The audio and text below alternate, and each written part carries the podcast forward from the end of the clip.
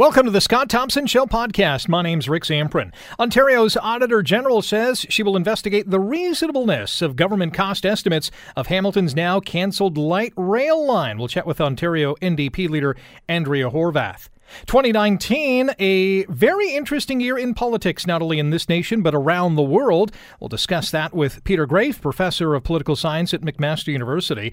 We'll chat with Scott Radley, host of The Scott Radley Show, on the year that was in sports from the Raptors to Bianca Andreescu to a lot of things happening locally. What a year it was. And we look back at this year in music as well as the last decade with Eric Alper. Today on The Scott Thompson Show on 900 CHML. We begin with the LRT. Ontario's Auditor General says she will investigate the reasonableness, quote unquote, of government cost estimates of Hamilton's now cancelled light rail line. Bonnie Lysyk is the Auditor General. She's going to probe the costs as part of a larger audit that her office is already conducting on Metrolinx. Now, as we know, one week ago today, the Ford government and Transportation Minister Caroline Mulroney said uh, that's it. The project's price tag is ballooned from about 1 million to well over $5 million. And the government said we just can't move forward with this. Uh, interesting to note, though, that the PCs have already said they're not going to release a third party study it used to justify scrapping the project. Well, Ontario NDP leader Andrea Horwath is uh, raising a red flag as uh, is usually the case with the Doug Ford governments. A lot of flag raising uh, going around. And uh, Ms. Horwath joins us now on the Scott Thompson Show. Andrea, good afternoon. How are you?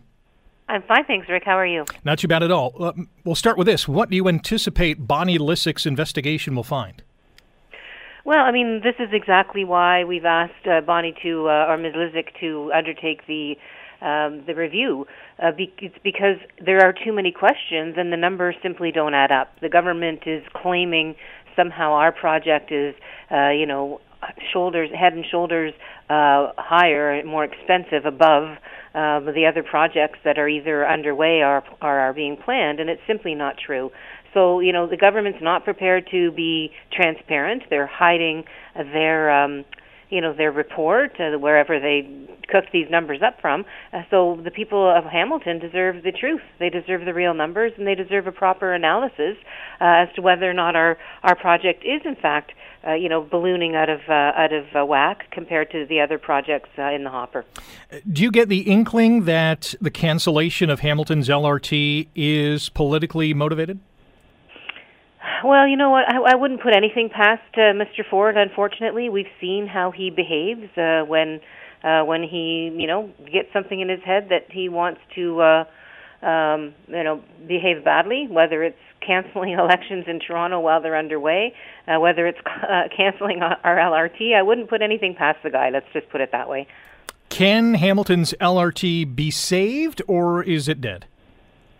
Well, I mean, I'm going to continue to fight like hell to save it, and I think there's lots of others that are uh, feeling the same way. Whether they're people who are, um, you know, who are investors in the uh, in the kind of uh, properties around the route, whether they are uh, people who are interested in making sure that workers are able to, you know, get thousands of jobs, which is something that I know LiUNA is very concerned about. Whether it's the city council who's decided 60 times, uh, you know, on 60 separate occasions voted in favor of moving this LRT forward.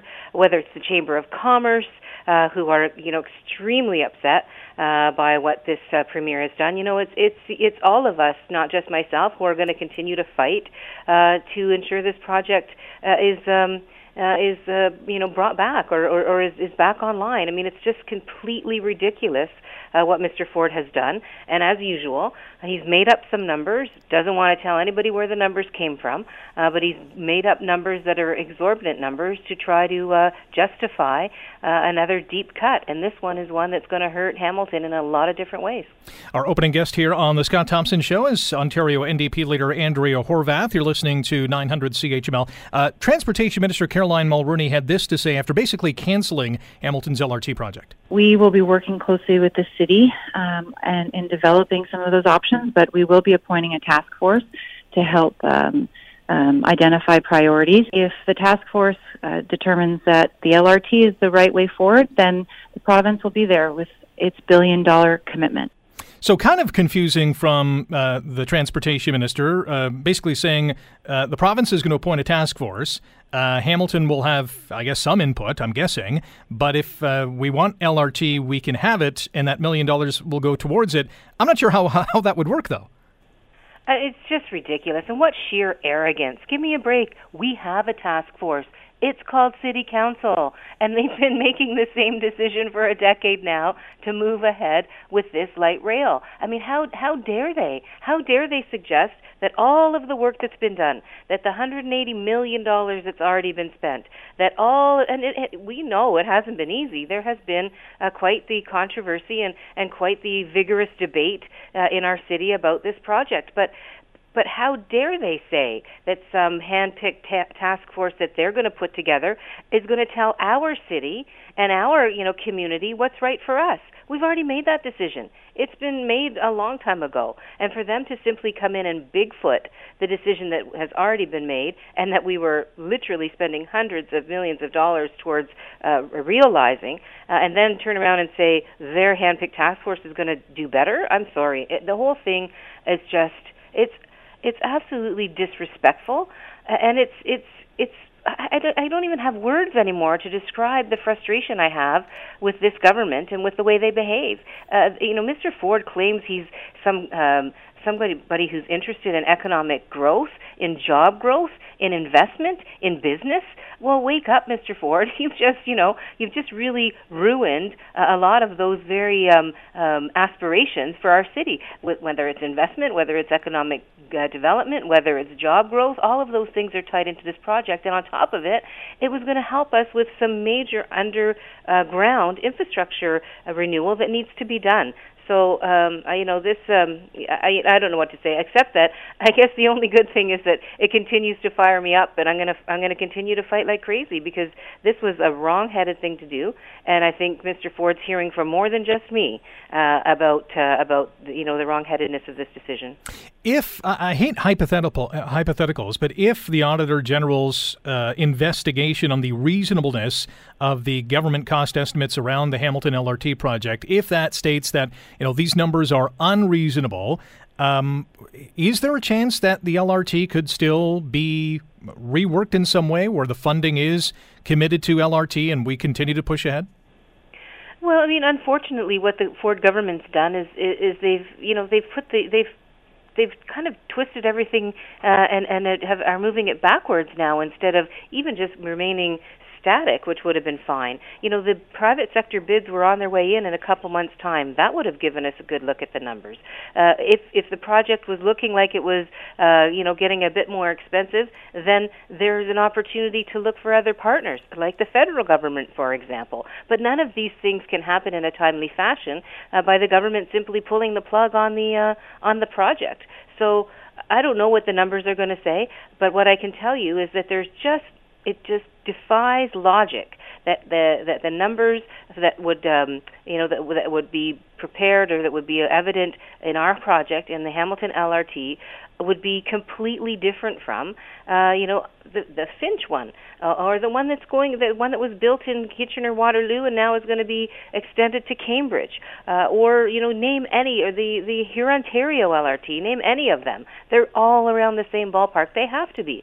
That's the way these projects work. And so to to imagine uh, that ours somehow is five times bigger, or, or you know, 130 percent more expensive uh, is is just it's ridiculous. And so I, I'm hoping that that's what the Auditor General, uh, what her her report shows. But we're not waiting. I mean, I'm not going to wait for the Auditor General's report. Uh, at the end of the day, we have to get this thing back on track and get it back on track quickly. It's uh, it's something that you know, again, I don't know when she's going to release it, um, but uh, at the end of the day, uh, it, that's um, that's information we need to know for sure. But I think it's going to be clear that that we are no different than any other project, and it, and it's in that kind of uh, leap of faith, I guess, if you'd call it that. Although I don't even call it that. I think it's pretty. Um, logical to think that we would be around the same amount, and it's pretty illogical uh, to think that we'd be somehow, you know, four or five times more expensive. So I'm going to keep fighting. I'm going to keep fighting as I said, with uh, with all of those other people who are uh, on the same um, uh, on the same kind of uh, track as I am around the future of this city and the economic uplift that this project's going to bring. We only have about a minute here. Um, uh, apart from Hamilton LRT, what sticks out to you the most, uh, memorable, good and bad, about 2019?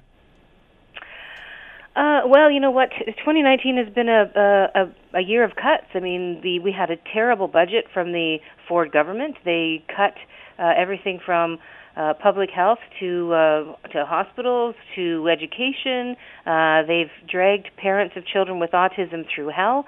I mean, we had a minister come to town and try to tell our mayor to that he had to sign a do not disclosure agreement, uh, which is just ridiculous. So you know, 2019 has stuck out as a as a year of a of a terrible government hurting a lot of people uh, and not um, not seeming to care at all uh, about the impacts that their cuts have on families. Ms. Horwath, always appreciate the time. Thanks for making some time for us. Uh, Merry Christmas, enjoy the holidays, and uh, hopefully a much better 2020 in store for you and all of Ontarians. I hope so too. Thanks so much, Rick. Take care. You too. Andrea Horwath, the leader of the Ontario NDP party, reflecting uh, not only uh, a little bit on 2019, but Hamilton's LRT project. And is there some new life in the new year? Well, we will sit back and wait to see what uh, Bonnie Lysyk's report uh, indicates and whether or not the provincial government backtracks, because they have backtracked on a number of things. She mentioned autism. Uh, maybe a backtracking on Hamilton's LRT. We shall see. You're listening to the Scott Thompson Show podcast on 900 CHML. To summarize all the happenings, oh, Brexit as well. I mean, that's one of the major uh, political stories from overseas as well. Hong Kong, we can throw that into the fire. Peter Graefe, professor of political science at McMaster University, joins us now. Peter, how are you? Great, thanks. Lots to talk about uh, this year, no doubt. Uh, c- can you recall a year that had this much wild and wacky political happenings? I think every year is actually this wacky when all is said and done, but uh, certainly some momentous, uh, you know, things like Brexit and so on that don't come along uh, every uh, every day. But uh, you know, every year has its share of unhappiness and uh, craziness in the world of politics. I would argue that the SNC Lavalin affair is the biggest Canadian political story of 2019, with you know the federal election a close second. But SNC Lavalin played, I think, a big part in how the election um, was contested and how it ultimately uh, ended up. Agree? Disagree? Yeah, I mean, it was certainly uh, something we hadn't seen before in Canadian politics. Uh, you know, uh, a, cabinet minister coming out uh, so forcefully about uh, undue pressure and, and the question of the politicization of the attorney general. And I think certainly you're right that it did lead the Conservative Party to feel that they could have this story of a corrupt Liberal government as a way to carry them to victory. I think ultimately for most Canadians, though, the story was a bit complicated when all is said and done. Uh, you know, the question about why the Attorney General had to be separate and why pressure didn't have to be put on them, you know, seemed a bit nebulous to people. And so at the end of the day, I don't think it, it really stuck as that kind of political issue. Or at the very least, people could say, yeah, we think something improper was done there. Uh, but to turning it into a story of like complete corruption and, uh, you know, kind of disgusting abuse of power, I think was too much for Canadians. Uh, they didn't see it that way, and I think ultimately the Conservatives then misjudged when it came to running a campaign on that. An easier story, I think, to comprehend would have been the blackface scandal, although it didn't appear to hit uh, Trudeau that hard in the polls. Yeah, I mean, I think again, uh, I don't think people were that surprised by it. Uh, you know, the political class obviously was. Uh, and certainly, uh, you know, different politicians tried to make hay out of it. But I think for most Canadians, it wasn't like they were surprised that uh, Justin Trudeau would have done that. I mean, when Trudeau came out and said, you know, he liked to dress up, uh, I think people knew that, uh, and you know, it's not maybe something that they like about the prime minister, and they might have questions about his judgment. But uh, again, I don't think it really struck people uh, as completely uh, out of left field uh, in terms of his behavior. And I think at the same time, people said, well, how important is that compared to, you know, the question uh, of, you know, what we had to choose uh, in terms of that election around things like climate change and taxation and the direction for the country. I think particularly in a case where he had someone who had been prime minister for four years, and so people had a sense, well, did this person have what it took to be leader? And, and we may have had questions uh, about, you know, an over uh, overuse of theatricality. We might have questions about a prime minister who doesn't really seem to take a lot of leadership, as we saw in this SNC Lavalin affair. He really relies on people to brief him and and and go from there. Um, But uh, again, you know, the the blackface, uh, brownface, uh, it wasn't like Canadians said, "Well, can this person lead?" Because we'd had four years of him leading, uh, and could judge him on that basis. Uh, after those two major issues, uh, Trudeau still forms government, although it's a minority government. Uh, a look back at the election, and uh, were you at all surprised at you know how it all ended up? Well, I think uh, if we'd been looking at this this time last year, we would have thought a minority government would have been quite likely, given where the Liberals were in the polls.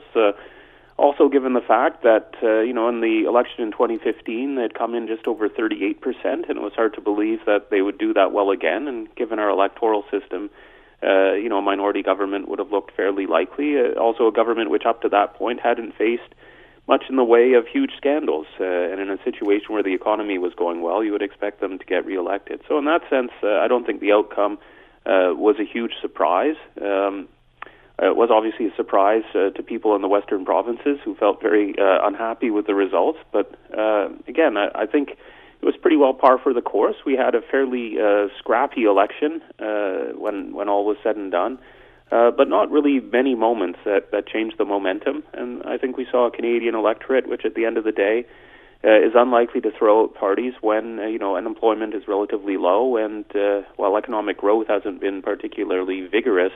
It has been in a positive direction in recent years. Peter Graefe is a political science professor at McMaster University, joining us here on the Scott Thompson Show on 900 CHML. Rick in for Scott. The year began with much positivity around the federal Conservative Party. It ends with a thud, not only with the federal election loss, but Andrew Scheer's uh, I guess we can call it a forced resignation, but he has stepped down after some financial uh, irregularities. But uh, obviously, the election loss was really the death knell for Mr. Scheer. Yeah, I, I think so. I mean, it's not impossible that he could have held on had he been able to in a sense, express and, and hold on to the hurt and sense of betrayal held by Conservative Party members. Uh, I think his response to the election to say that ultimately, as if he had won, and that the Liberals, uh, you know, and, and he's right that the Liberals got fewer votes than the Conservatives under our electoral system. Uh, but uh, to sort of treat it like he had done nothing wrong and uh, that he was really the winner in that campaign, uh, I don't think helped him uh, in terms of in those in crucial early hours as people in the Conservative Party are deciding should we continue with Andrew Scheer or not.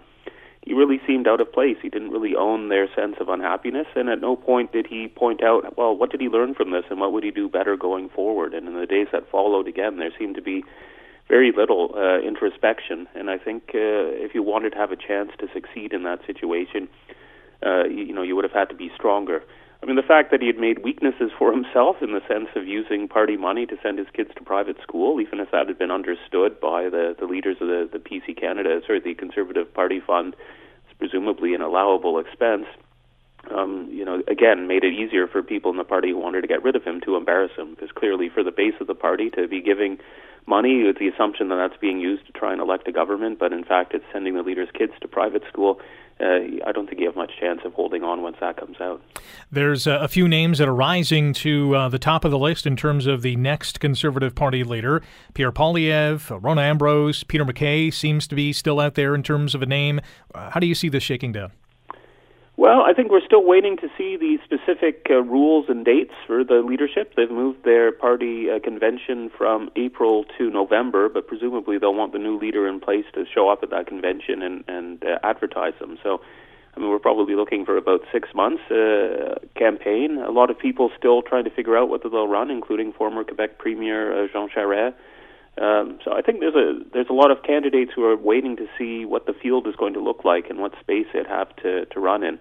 Um, but uh, in many cases, it's not just a question of who has what it takes to lead the Conservative Party, but what is the soul of that party? What does it believe in in 2019?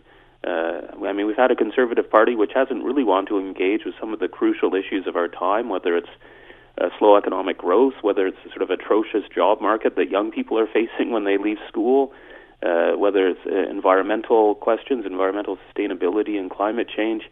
So it'll be interesting to see whether they'll continue to say those aren't really issues, and, and we'll just talk about pocketbook issues, uh, or whether we'll see a new conservative vision to say, yeah, these are these are the concerns of Canadians, but here's our specifically conservative way of uh, of dealing with them.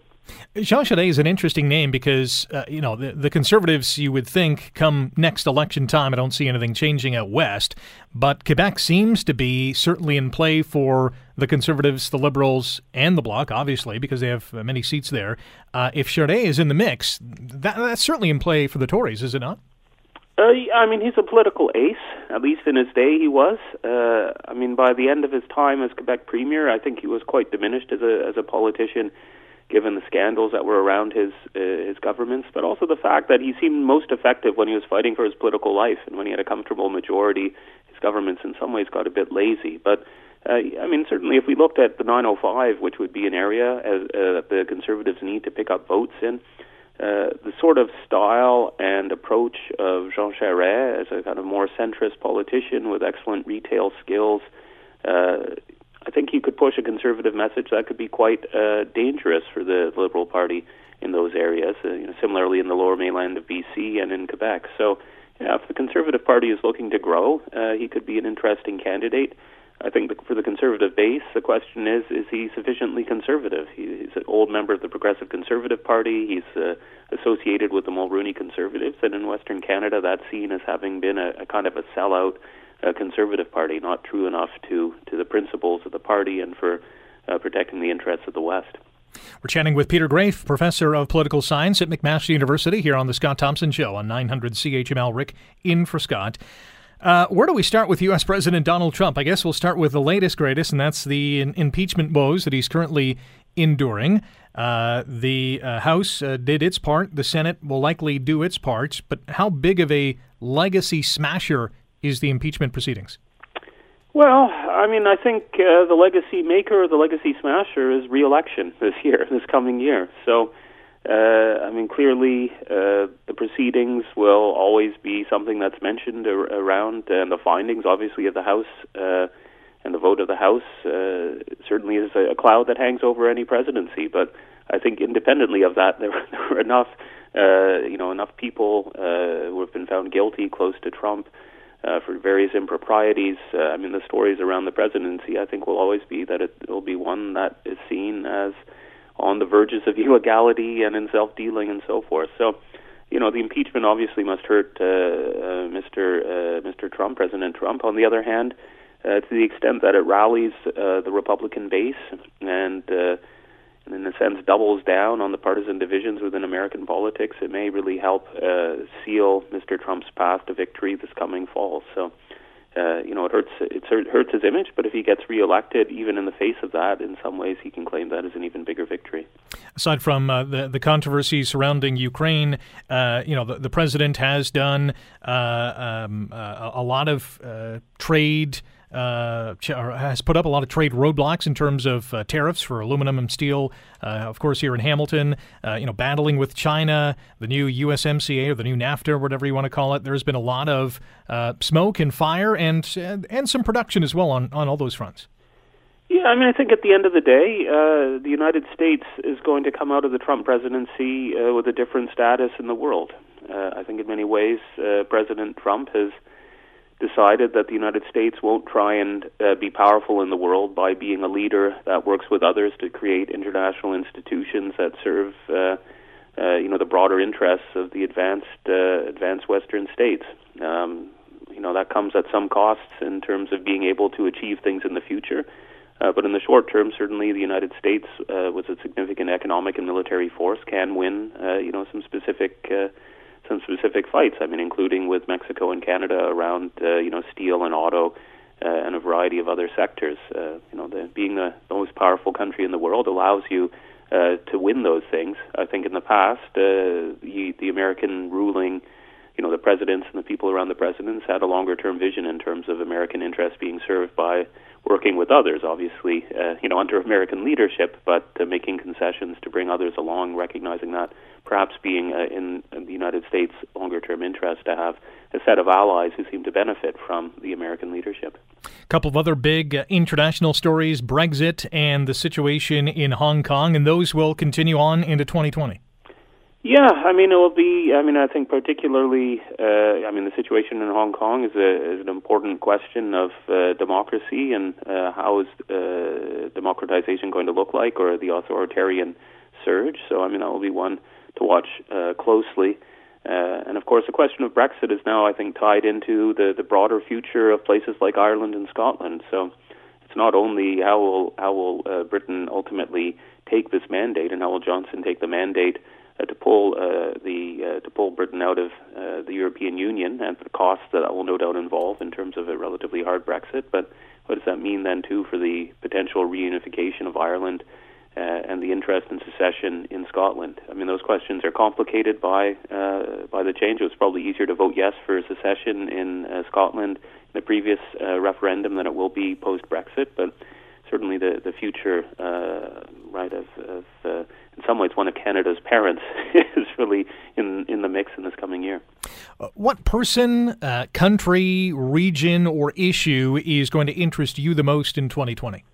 Well, I mean, in 2019, if I was going to give my recap, uh, I thought it was a disappointing year because the issue of the times, which is climate change, I don't think we move forward provincially or nationally or even really internationally in terms of making consequential progress. So, I mean, I'll be looking at that in 2020. Uh, you know, we have uh, elected a government federally that claims to be acting on it, but emission targets aren't being met. So, will we actually see some seriousness on this topic in Canada as well as internationally? Again, recent uh, international talks have broken down. Uh, will there be a way to actually find some solutions, uh, you know, as the planet begins to burn?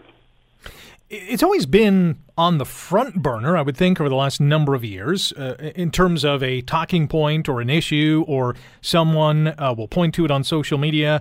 Greta Thunberg, you know, Times, uh, you know, News Person of the Year. Um, so it's it's out there, but the the action associated with it in terms of what governments are doing is really the missing link, isn't it?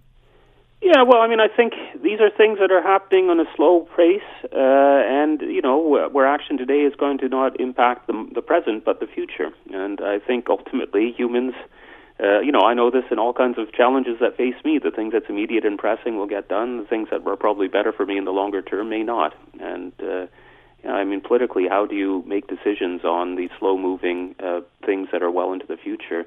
Uh, how do you actually have that urgency to have political action and have citizens backing their politicians when they make commitments because we recognize it's in our interest? So, you know, how we develop that kind of consciousness as, uh, you know, with the limitations of the human brain, I'm not sure, but that's the kind of challenge that's before us as, uh, as societies and as a species. Peter, always appreciate the time. Thanks for making some time for us today. Uh, Merry Christmas, Happy Holidays, and we'll chat with you in 2020. And to you too.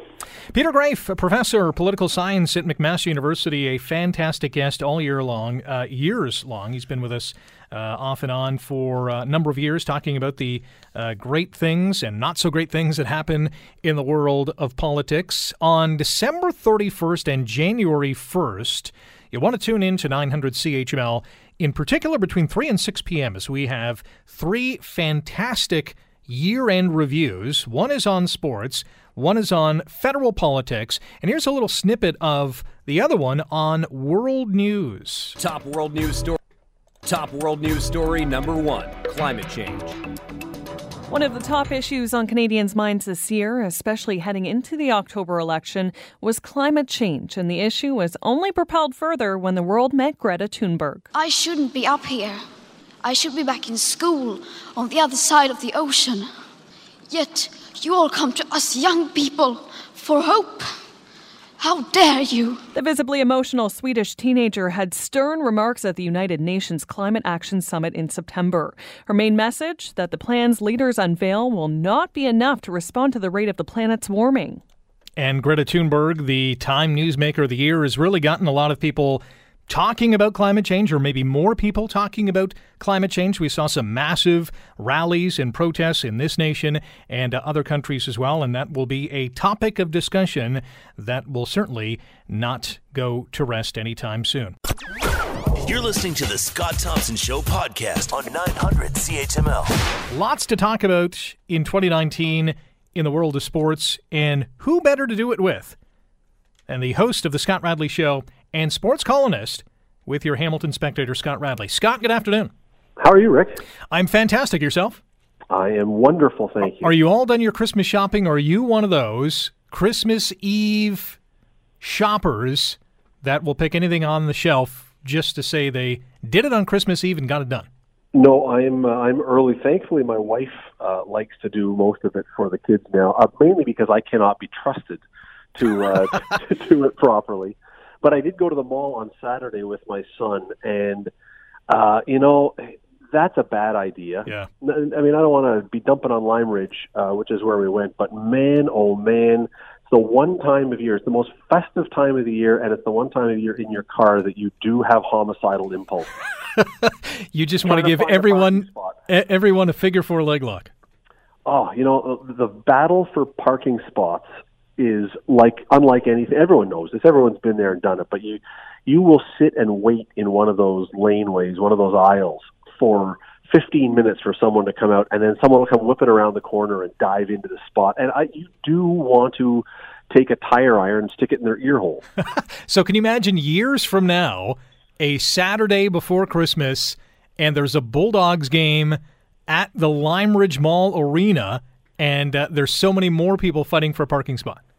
But by then, we will have our gondola up and down the mountain, so it'll be all better instead of the LRT. Yes, very much so. Uh, all right, let's uh, chat about 2019, the year that was in sports. Which was the bigger sports story in Canada? Raptors winning the title or the rise of Bianca Andreescu?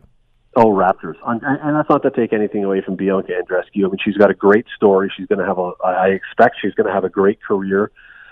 But all it takes, Rick, look, look at the response. I mean, the, the everybody was feeling happy about Bianca Andreescu winning, I think. But there was something else. I don't even know what the word is, that what the response was to the Raptors winning from coast to coast.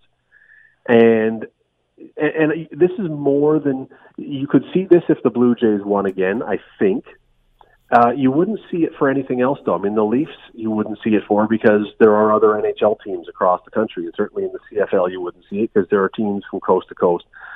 There's only one NBA team in this country, and they captured everybody, and even people who were not basketball fans were jumping on board with this thing. So I, I again, not to take anything away, her story is great. Many years, hers would be unquestionably the sports story of the year. But but there's no way it can't be the Raptors this year. I, I wholeheartedly agree, and I think a big part about it is, you know, here's a team that is now into its 25th year. So for 24 years, a fan base has grown over that time span. There have been a lot of lows, there have been a few highs yeah, along suffered, the way. Suffered. Yeah, it suffered. So now this is the uh, you know that that that moment where the that long suffering fan base can explode, and they certainly did that. So yeah, definitely for me as well, the, the number one story this year. Uh, not only that, but uh, you know the parade went along with the Raptors story, Yep. the Kawhi watch when he was you know a free Yep. agent, uh, even you know the championship rings and the gaudiness of the rings all encapsulate uh, a wonderful year for the Raptors. I, I don't, and I say I don't even think it's really close. Um, which is, you know, I suppose unfortunate for Bianca in that sense because, again, many years you would be talking about her as the dominant story. And here's the funny thing: I, I think we will be talking about her much longer than we'll be talking about the Raptors' reign. I don't, I don't see much chance. I mean, look, they're a very good team this year. I don't see a chance that they're going to repeat. Whereas I say Bianca Andreescu, is there a chance she can win a major again next year? Yeah, there is. Um, is there a chance she's going to win more tournaments? Of course, Unless she gets injured or has the situation like our other female tennis friend who seems to lose interest in the game, which seems to be, you know, the problem with uh, what's her face? Eugenie- think of her name Eugenie the Bouchard. end of the year. Thank you, Eugenie Bouchard. Where it seemed like she just kind of has gotten other interests and has lost interest in tennis. I don't think there's any other explanation. I don't see any reason why we don't see Bianca Andreescu as a top ten player for the better part of a decade now. Locally, we had uh, the Ticats with an outstanding season, but they lost in the Grey Cup to Winnipeg. Forge FC wins its first ever CPL title. The McMaster women's basketball team wins its first ever national championship. Even the Hamilton Honey Badgers, in year number one of the Canadian Elite Basketball League, makes it to the final of uh, of that league. Not a bad year here in Hamilton. No, a good year, a, a very good year. And I will say, while the Ticats would normally be the story, the biggest story, if they had won, they certainly would have, based on their uh, the record-setting year they had and everything else. But if I had to pick one local sports story, uh, actually, I'm going to pick two. It would be the McMaster women winning the championship, which first time ever. And the other story, which also would be basketball, would be the continuing rise of Shai Gilgeous-Alexander, NBA player who's now with Oklahoma City and putting up big numbers Uh, that guy is going to be a star for years, and he sort of burst out of nowhere within the last couple of years here in Hamilton, and now everybody knows who he is. Yeah, it's been a fantastic run for him, and he's, I mean, he's uh, uh, only going to get better and, and make this city and Toronto as well, which he has a home base there, uh, very, very proud. Blue Jays not, not only making noise recently with the uh, signing of a uh, fantastic pitcher from the Dodgers, but 2018 was certainly a struggle in terms of wins and losses, but uh, a big ray of hope, and this was the coming out party for Vladimir Guerrero Jr. and a number of other young stars on that team. Yeah. What do you think about Ryu? About the signing of Ryu. I like him. I don't like his age. He's 33. Uh, I know that uh, he was going to get paid no matter where he went. He's obviously the ace of the staff right now, and I don't mind him as a uh, you know wins loss statistical pitcher. But now he's in the AL East. This is a much uh, different monster than the NL West. Um, I, I, I have my fingers crossed. I'll, I'll say that. I don't want to be this Scrooge right before Christmas, and I know Jays fans are dying for good news. Yeah. It has been rough. I think Ryu is going to get killed with the Blue Jays. I think this is going to be awful. I'm sorry, I do. He's mid 30s now. Mm-hmm. He's got a long history of injuries, and he has been pitching in favorable pitchers' parks out in the NL West. Yeah. He now comes to the AL East with small home run ballparks and stacked lineups of sluggers. I'm I'm hoping to be surprised but I think he's going to be just teed off on in the AL East. Yeesh. And they're paying him a lot of money too. I and mean, eighty million over four years. So does David. Now, as for the rest, though, they do have some pieces. Yeah, and it'll it'll be interesting to see how they develop. I mean, they got a huge surprise from a few of those guys. I don't think Guerrero was as good as people expected right off the bat, but I think he'll continue to be better. They've got a bunch of guys still to come up that we keep hearing about, these young pitchers, but they may be a couple of years away. Uh, we'll see. And and Rick, nobody in the AL East is beating the Yankees this year. Yeah. They're just not. So th- this isn't even a year that you worry about that stuff. You're you're looking two or three years down the road. Um, does the David Price uh, rumors make any sense to you? Ooh. Do if you like players wearing bathrobes, then uh, there you go. Yeah, David Price is your guy, or um, or those little scooters that he bought for everybody when he was here. oh, oh, I mean, I don't know. What does David Price have left? Not much, apparently. A lot of money. Yeah. Look, if if the Red Sox are looking to dump, and they'll pay half his salary and take a B or C level prospect just to get him off their hands, certainly the Blue Jays payroll is not very high. They've got money. Yeah. And if it means, look, we'll take a guy on for twelve million a year, thirteen million a year, and he may help us. Uh, maybe, maybe, but I wouldn't give up a big prospect for him. Yeah, I'm in that same boat too. We're chatting with Scott Radley, host of the Scott Radley Show here on 900 CHML, weeknights from 6 until 8. Sports columnist with the Hamilton Spectator as well, doing a year in review in sports. And one of the big stories of this year in golf was Tiger Woods at the Masters, and what a wonderful weekend that was for Eldrick. No kidding. And thank you for calling him Eldrick. You're the only person in the world who does that. no one, no one, no other player gets called his nickname all the time right. reverentially. No one ever calls him Eldrick. I love that. Um, yeah, that was huge, and that did not just a lot of stuff for him, although that did. It did a measurable amount of things for golf, for the game, and for getting fans back and getting people tuning in again. That's a that's a huge moment for the PGA Tour to have Tiger Woods back on top. I've always thought of him as the best and the worst thing for golf. It's the yeah. best when he's on and people are watching because whether he's playing great or not, people are going to watch.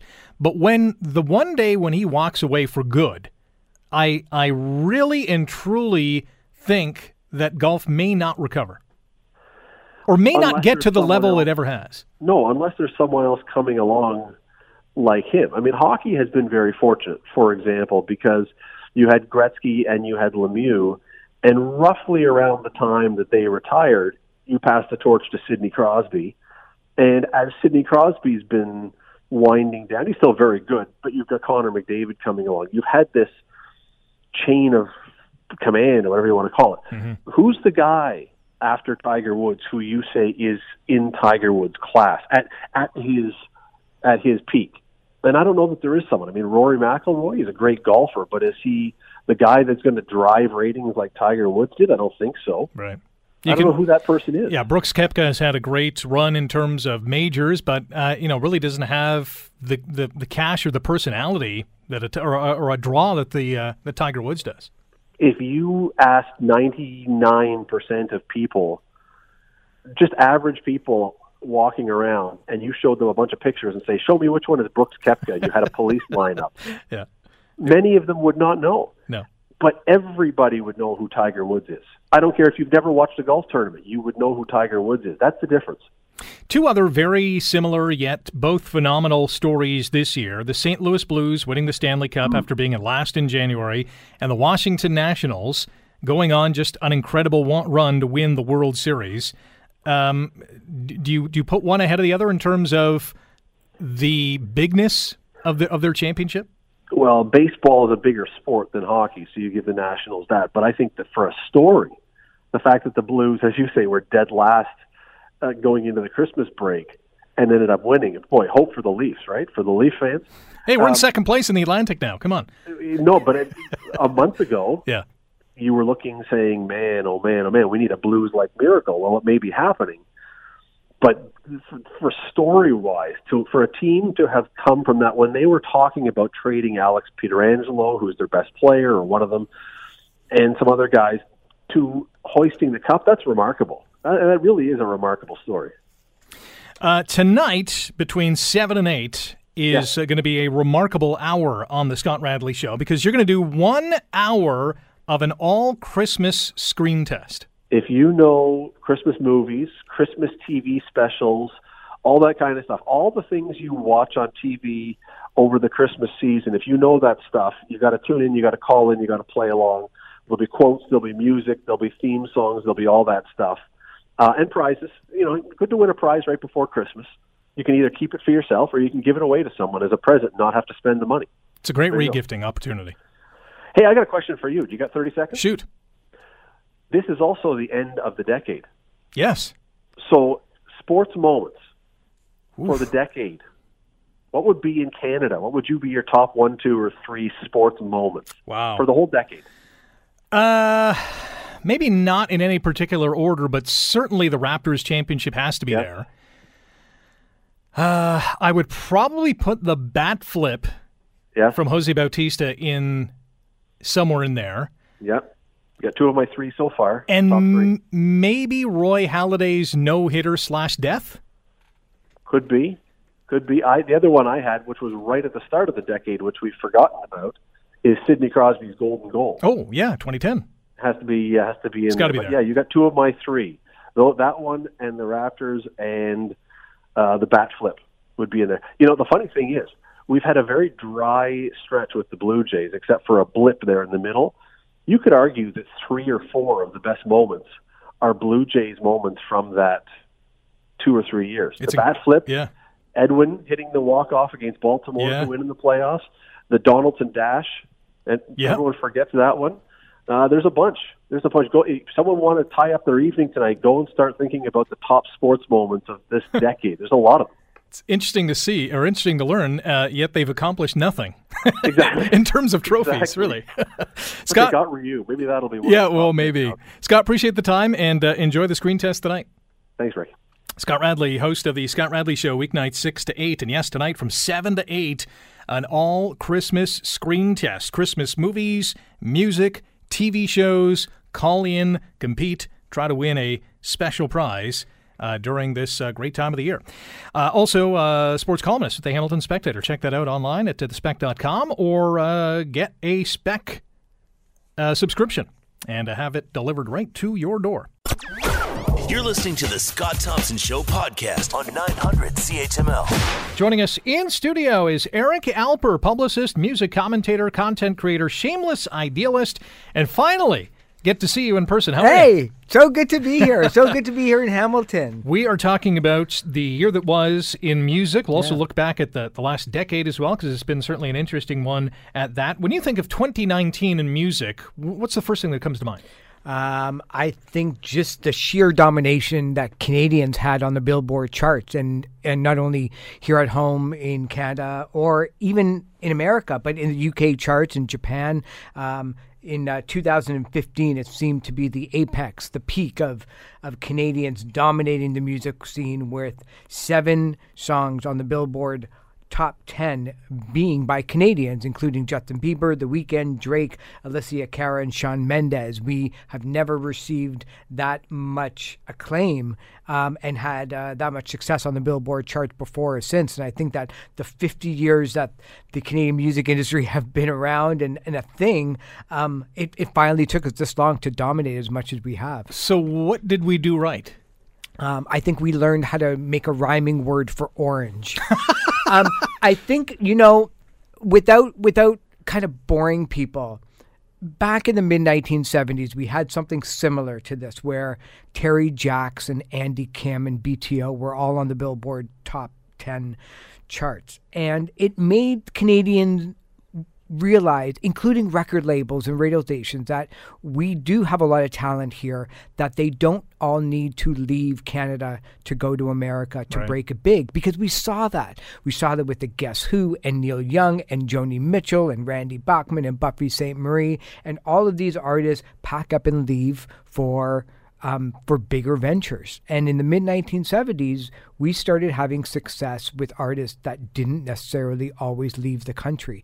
That told the record label that maybe we should invest. Hmm. And that told the record labels and the radio stations like Y108 and CHML and stations like this that if you put money back into your own artists in your own backyard and you let them thrive, they could be successes here at home and around the world. It just took that long because that's how long it takes. So we all know that music is so influential. Um, do we anticipate, or do you anticipate that this is the beginning of something humongous in terms of Canadian music generation? Yeah, this is it. I mean, you know, what, what's amazing about it is that you've got 12, 13, 14 year olds right now that are being influenced by Justin Bieber and Drake and The Weeknd, and they're looking at them saying, if they could do it, I could do it too. And um, that is so important. Whether and we see it in not just music or entertainment, we see it in sports, we see it in politics, we we see it with with having heroes and heroines um, in our own community being able to do what they want and having success at it. And uh, this decade in music was certainly no different than the next generation um, taking a look at who's making it big this this decade, saying. I think I can dominate in the next 10 years. I have a, uh, a list of artists that defined the decade, and uh, I'll read the list. It's not too lengthy. Um, but I'll, I'll, and then I'll ask you a question after I, I, I say this list. And I just compiled this yesterday. Drake, Adele, Taylor Swift, Justin Bieber, Rihanna, Beyonce, BTS, Kanye West, Katy Perry, Bruno Mars, Ed Sheeran, One Direction, and Britney Spears, which my daughter forced me to put on the list. um, and, and the question is we could absolutely talk about Britney do- Okay. uh, this year, uh, in, in, in the decade. But the question is if there's one that you would put at the top of the list and one that you would remove from the list, which would it be? Again, Drake, Adele, Taylor Swift, Justin Bieber, Rihanna, Beyonce, BTS, Kanye West, Katy Perry, Bruno Mars, Ed Sheeran, One Direction, Britney Spears. Who's at the top? Who gets the boot? Okay, even though I like all of them and I would never go negative, I would take Bruno Mars off the list. Really? Only and only because I don't think he moved the needle in a way that fascinates me Okay. sitting here with you. He absolutely had the number one song of the decade with Uptown Funk. According to Billboard, it was a 15 million selling single. He's had chart success throughout the entire decade. He will be listened to at every bar but mitzvah and wedding for the rest of our natural lives. Um, but he doesn't do anything for me in terms of cultural relevance. All of those people do, including Britney Spears, who made Vegas cool again. Yeah. And as big as we can snark and say, Britney Spears, well, you know, whatever. Uh, the fact that she has brought hundreds of millions of dollars, if not billions of dollars, back to Las Vegas made it not just cool, but a touring stop where Celine Dion made hundreds of millions of dollars. Um, Elton John, Motley Crue, Kiss, all of these bands that would never be caught dead playing someplace like Vegas. Britney Spears did it first. She Yeah. did it longer. She did it the best. Um, the one at the top, I would have to say Drake. Um, and not because I'm a homer and, and, and it's Canadian. Um, not only is he one song away in the Billboard Hot 100 from breaking the all time record for most Hot 100 hits, um, he's right now one behind Glee, the Glee cast. Um, but I think that everything he has done he's done perfectly and correctly, dominating not just the music scene, but social media, the way that his cultural relevance um, has just hit here at home and around the world. Um, he has to be the story of the decade. What makes him so good? Is it just the the picture that he paints in the words that he uses? Is it is it everything under the sun in terms? You mentioned social media. You know the the uh, the aura of him yeah, I think it's all of that. Yeah. I, if if I knew, I would try to find it and, and bottle it up it, and yeah. recreate it and sign it. Um, I, I think it's everything. I think that you know it's so strange to think that this guy was on Degrassi. yeah. Um, and you know here he is. But I think it was um, it's the melodicness of his songs, the what he's singing about. His videos turned into memes in an era where people were taking. Um, uh, you know, bits and pieces of his videos and turning it into funny other sayings or funny photos on social media. Um, whatever he does, he seems to come along at a right place with Toronto Raptors basketball. Mm-hmm. I mean, even those little things that you think of like sports, you know, what does that have to do with it? I mean, the fact that he was on you know everybody's radar during the Raptors run made a lot of people just say, oh, "Well, maybe maybe it's time I listen to his music." So Yeah. I think I think it's everything like that. I mean, we're never going to have and the fact that he did it in such a short period of time too it's unbelievable. where he can release an album of 28 songs and all 28 would make the billboard top 40 just simply because of the amount of people that is in demand for it it's it's astounding Yeah, we've it's never unreal. seen this in music history ever Is there anyone or is there a group that you would add to the list?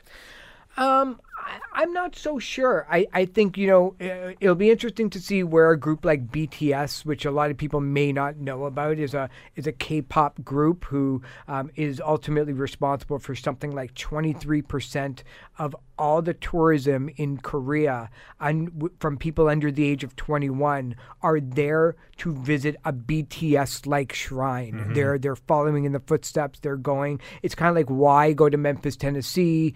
Um, and if you ask, you know, a whole bunch of people, they're there to see Graceland. You know, um, Right. they they have that much dominance um, over the cultural significance. So they've certainly brought K-pop in. I think that what we'll see in five or ten years from now is the closing and the shutting down of borders when it comes to music dividing people, where you can take um, music from this culture and add this culture and add that one without fear of cultural appropriation and being called out on in it on uh, on Twitter or on social media, like we've seen in the past with white artists using R and B uh, music and then getting shut down because of of black appropriation. That's been in music since the very very beginning. I mean, even 50, 60, 70 years of pop culture. That's what Elvis did. That's what Jerry Lee Lewis did. They Right. took music that they saw from the South and, and made it into their own.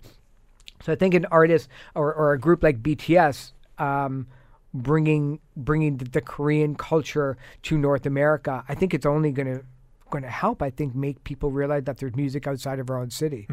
Of those uh, artists of the decade or those that define the decade, the list that I compiled there, there's not a lot of rock and roll on there. And there's not a lot of country music on there either. Yeah.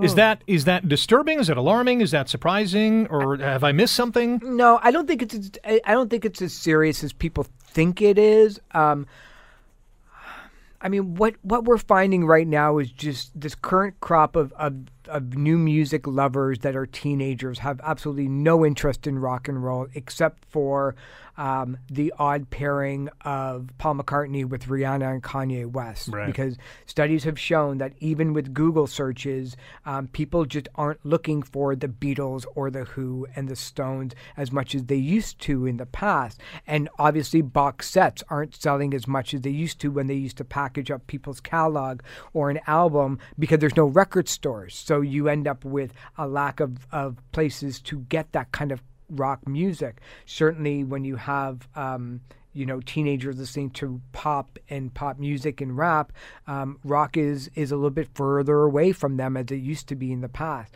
Um, but i i things are always coming in cycles. It took a band like Nirvana to come and blow Michael Jackson and Britney Spears and then sink out of the water. Nobody asked for Nirvana. Nobody asked for the Beatles. Nobody Mhm. asked for the Sex Pistols or Jimi Hendrix. It just happened as long as there was angry teenagers in the basement of somebody's house with a guitar, and then suddenly, you know, they just start sprouting up. But I think what we're going to see is a is is a continuing dominance of of pop music. So I think if you're a rock fan, you have to look a little bit deeper. Um, it may not be as easy as it used to be, but it's there. It, you just have to find You it. just gotta look for You it. know, yeah, you just got to look for it a little bit harder. Eric Alper is our in studio guest, publicist, uh, music commentator, content creator, shameless idealist. You're listening to The Scott Thompson Show on 900 CHML. Rick in for Scott today. Uh, reunion tours have been a big thing over the last number of years. Are we going to continue to see that in the years to come, or will they kind of dwindle? No, you're going to not only see that in the years to come, and you may not even actually see them per se. Is um, over the weekend I had a chance to check out an exhibit with uh, Tyler Shaw, and he was uh, a hologram made with AI and uh, uh, hologram tech. Uh, technology that um, kind of led me to believe that well you know, maybe the Stones might not actually retire as much as we think that we forever. did because you know like 10 years ago we were 10 15 years ago everybody was kind of making fun of the stones of like how long can they go for? And the answer i said back then and even now is like as long as they want to really they're they're stretching the boundaries of what we used to think rock and roll and artists should retire. Nobody ever made fun of bb king touring or buddy guy or any of these blues guys that were on the road forever nobody ever would cross them. But for some reason, it made it okay to make fun of, you know, Eric Clapton or the Eagles or the Stones. When really, I just thought that, well, what are they going to do at eight o'clock at night on a Friday anyway? Their wives don't want them at home anymore. They're bored as silly. So Yeah. you got to go back on the road. And I think that when you have artists like the Stones that are pushing those boundaries, that's where you end up with the Doobie Brothers and Styx and Journey and Kansas and Chicago. Are bands that may have one original member, two, maybe three as a rarity, um, but they just become a global jukebox and they just want to play the music that the people want to hear. But as long as people will pay to go and see them, I was gonna they'll say- always have a life on the road. So, you know, we're the ones that are kind of to blame or to give a pat on the back for because we're the ones that are spending the money. Yeah, the, these are still lucrative for these artists as well, Oh, right? h- probably more so than they ever were. Yeah. I mean, the average ticket now is somewhere in the neighborhood of 110 to 130 dollars, and that's just for an okay seat at some of these venues across North America. They're not about to leave money on the table, especially when you go back in their history. Many of them got ripped off for a lot of time and a lot of albums, giving up their rights to record labels. Where even during their biggest hits, they weren't making a lot of money because the ownership were elsewhere. Nobody Yeah. kept the name or nobody owned the rights to those songs. So this is their time to cash in, and good for them. Can you imagine if Michael Jackson were still alive, or if Elvis? I don't know, he'd be, Yeah. he'd be, he'd be up there in years. But if they were still alive, the kind of money that they would be, be look at in. look at Bob Dylan. I mean, Yeah. he has no interest in ever coming off of the road ever again, and he's clearing up, you know, a million bucks a show. It's, Yeah. it's like how much is enough? Well. I mean, where you know, going back to what you and I were talking about, is like where do you know? I never understood the snark of like a Britney Spears or that that some people are getting. It, it's kind of like I I don't know if you and I had our choice. I mean, if, does somebody come to you and tap you on the shoulder when you're 55 and say, you don't sound as great on the radio. like you're done. And then you would say, actually, I still have a couple of more years left me. Yeah. Maybe it's not this. Maybe it's something else. That's all that these people are doing. And I've been in, around enough musicians to know that, you know, trust me, like, uh, during a weekend, they they'll handle being at home for a certain period of time, but. Playing music is not what they do; it's who they are. Especially after doing it for so long, this is the only life that they've ever thought of living. And and just because you happen to have money in the bank, it doesn't doesn't it doesn't burn that that flame out. It just kind of makes you think that, well, how long can I actually do this? Mhm. Elton John, Billy Joel, two great examples. I mean, they've been doing it for years too. Totally, yeah, and and like you know, you can throw at that word, you know, final or reunion tour or We promise or- this time. Yeah, yeah, you know, it it it, it means nothing now as long as there's people to to do it, um, you know, and uh, and it's it's great, you know, the ability that you, and I have talked about this before in the past, where somebody unfortunately passes away, um, and it's with a surprise, somebody like a Prince or Mhm. David Bowie. Right. Um, and you know, we always talk about this about you know, we always end it with look, w- whenever some of these artists that are getting up there in age, whenever they come to Hamilton or or Niagara Falls or or wherever,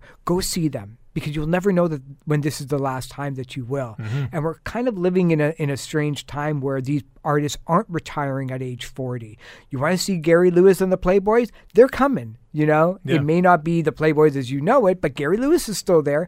You know, if you want to see Manfred Mann, they're still around, you know? And when you look at uh, a Paul McCartney or Elton John or Springsteen is going to announce shows coming up in 2020. If you've never seen them before and you've always wondered what the fuss was about, go because you never know when that actually could be the last time. Uh, we got to cut it off there. There's so many uh, more questions I want to ask you, but uh, we are plumb out of time. Eric, always appreciate the time. Thanks for Thanks coming for in. having me. Happy New Year, happy holidays to you and everybody at the station. It's been so good for, you know, to kick around ideas with you at any time. Same to you. Scott Thompson Show, weekdays from noon to 3 on 900 CHML. This is the Scott Thompson Podcast, available on Apple Podcast and Google Podcast or wherever you get yours. And don't forget to subscribe, rate, and review so you don't miss a thing. I'm Scott Thompson, and thanks for listening.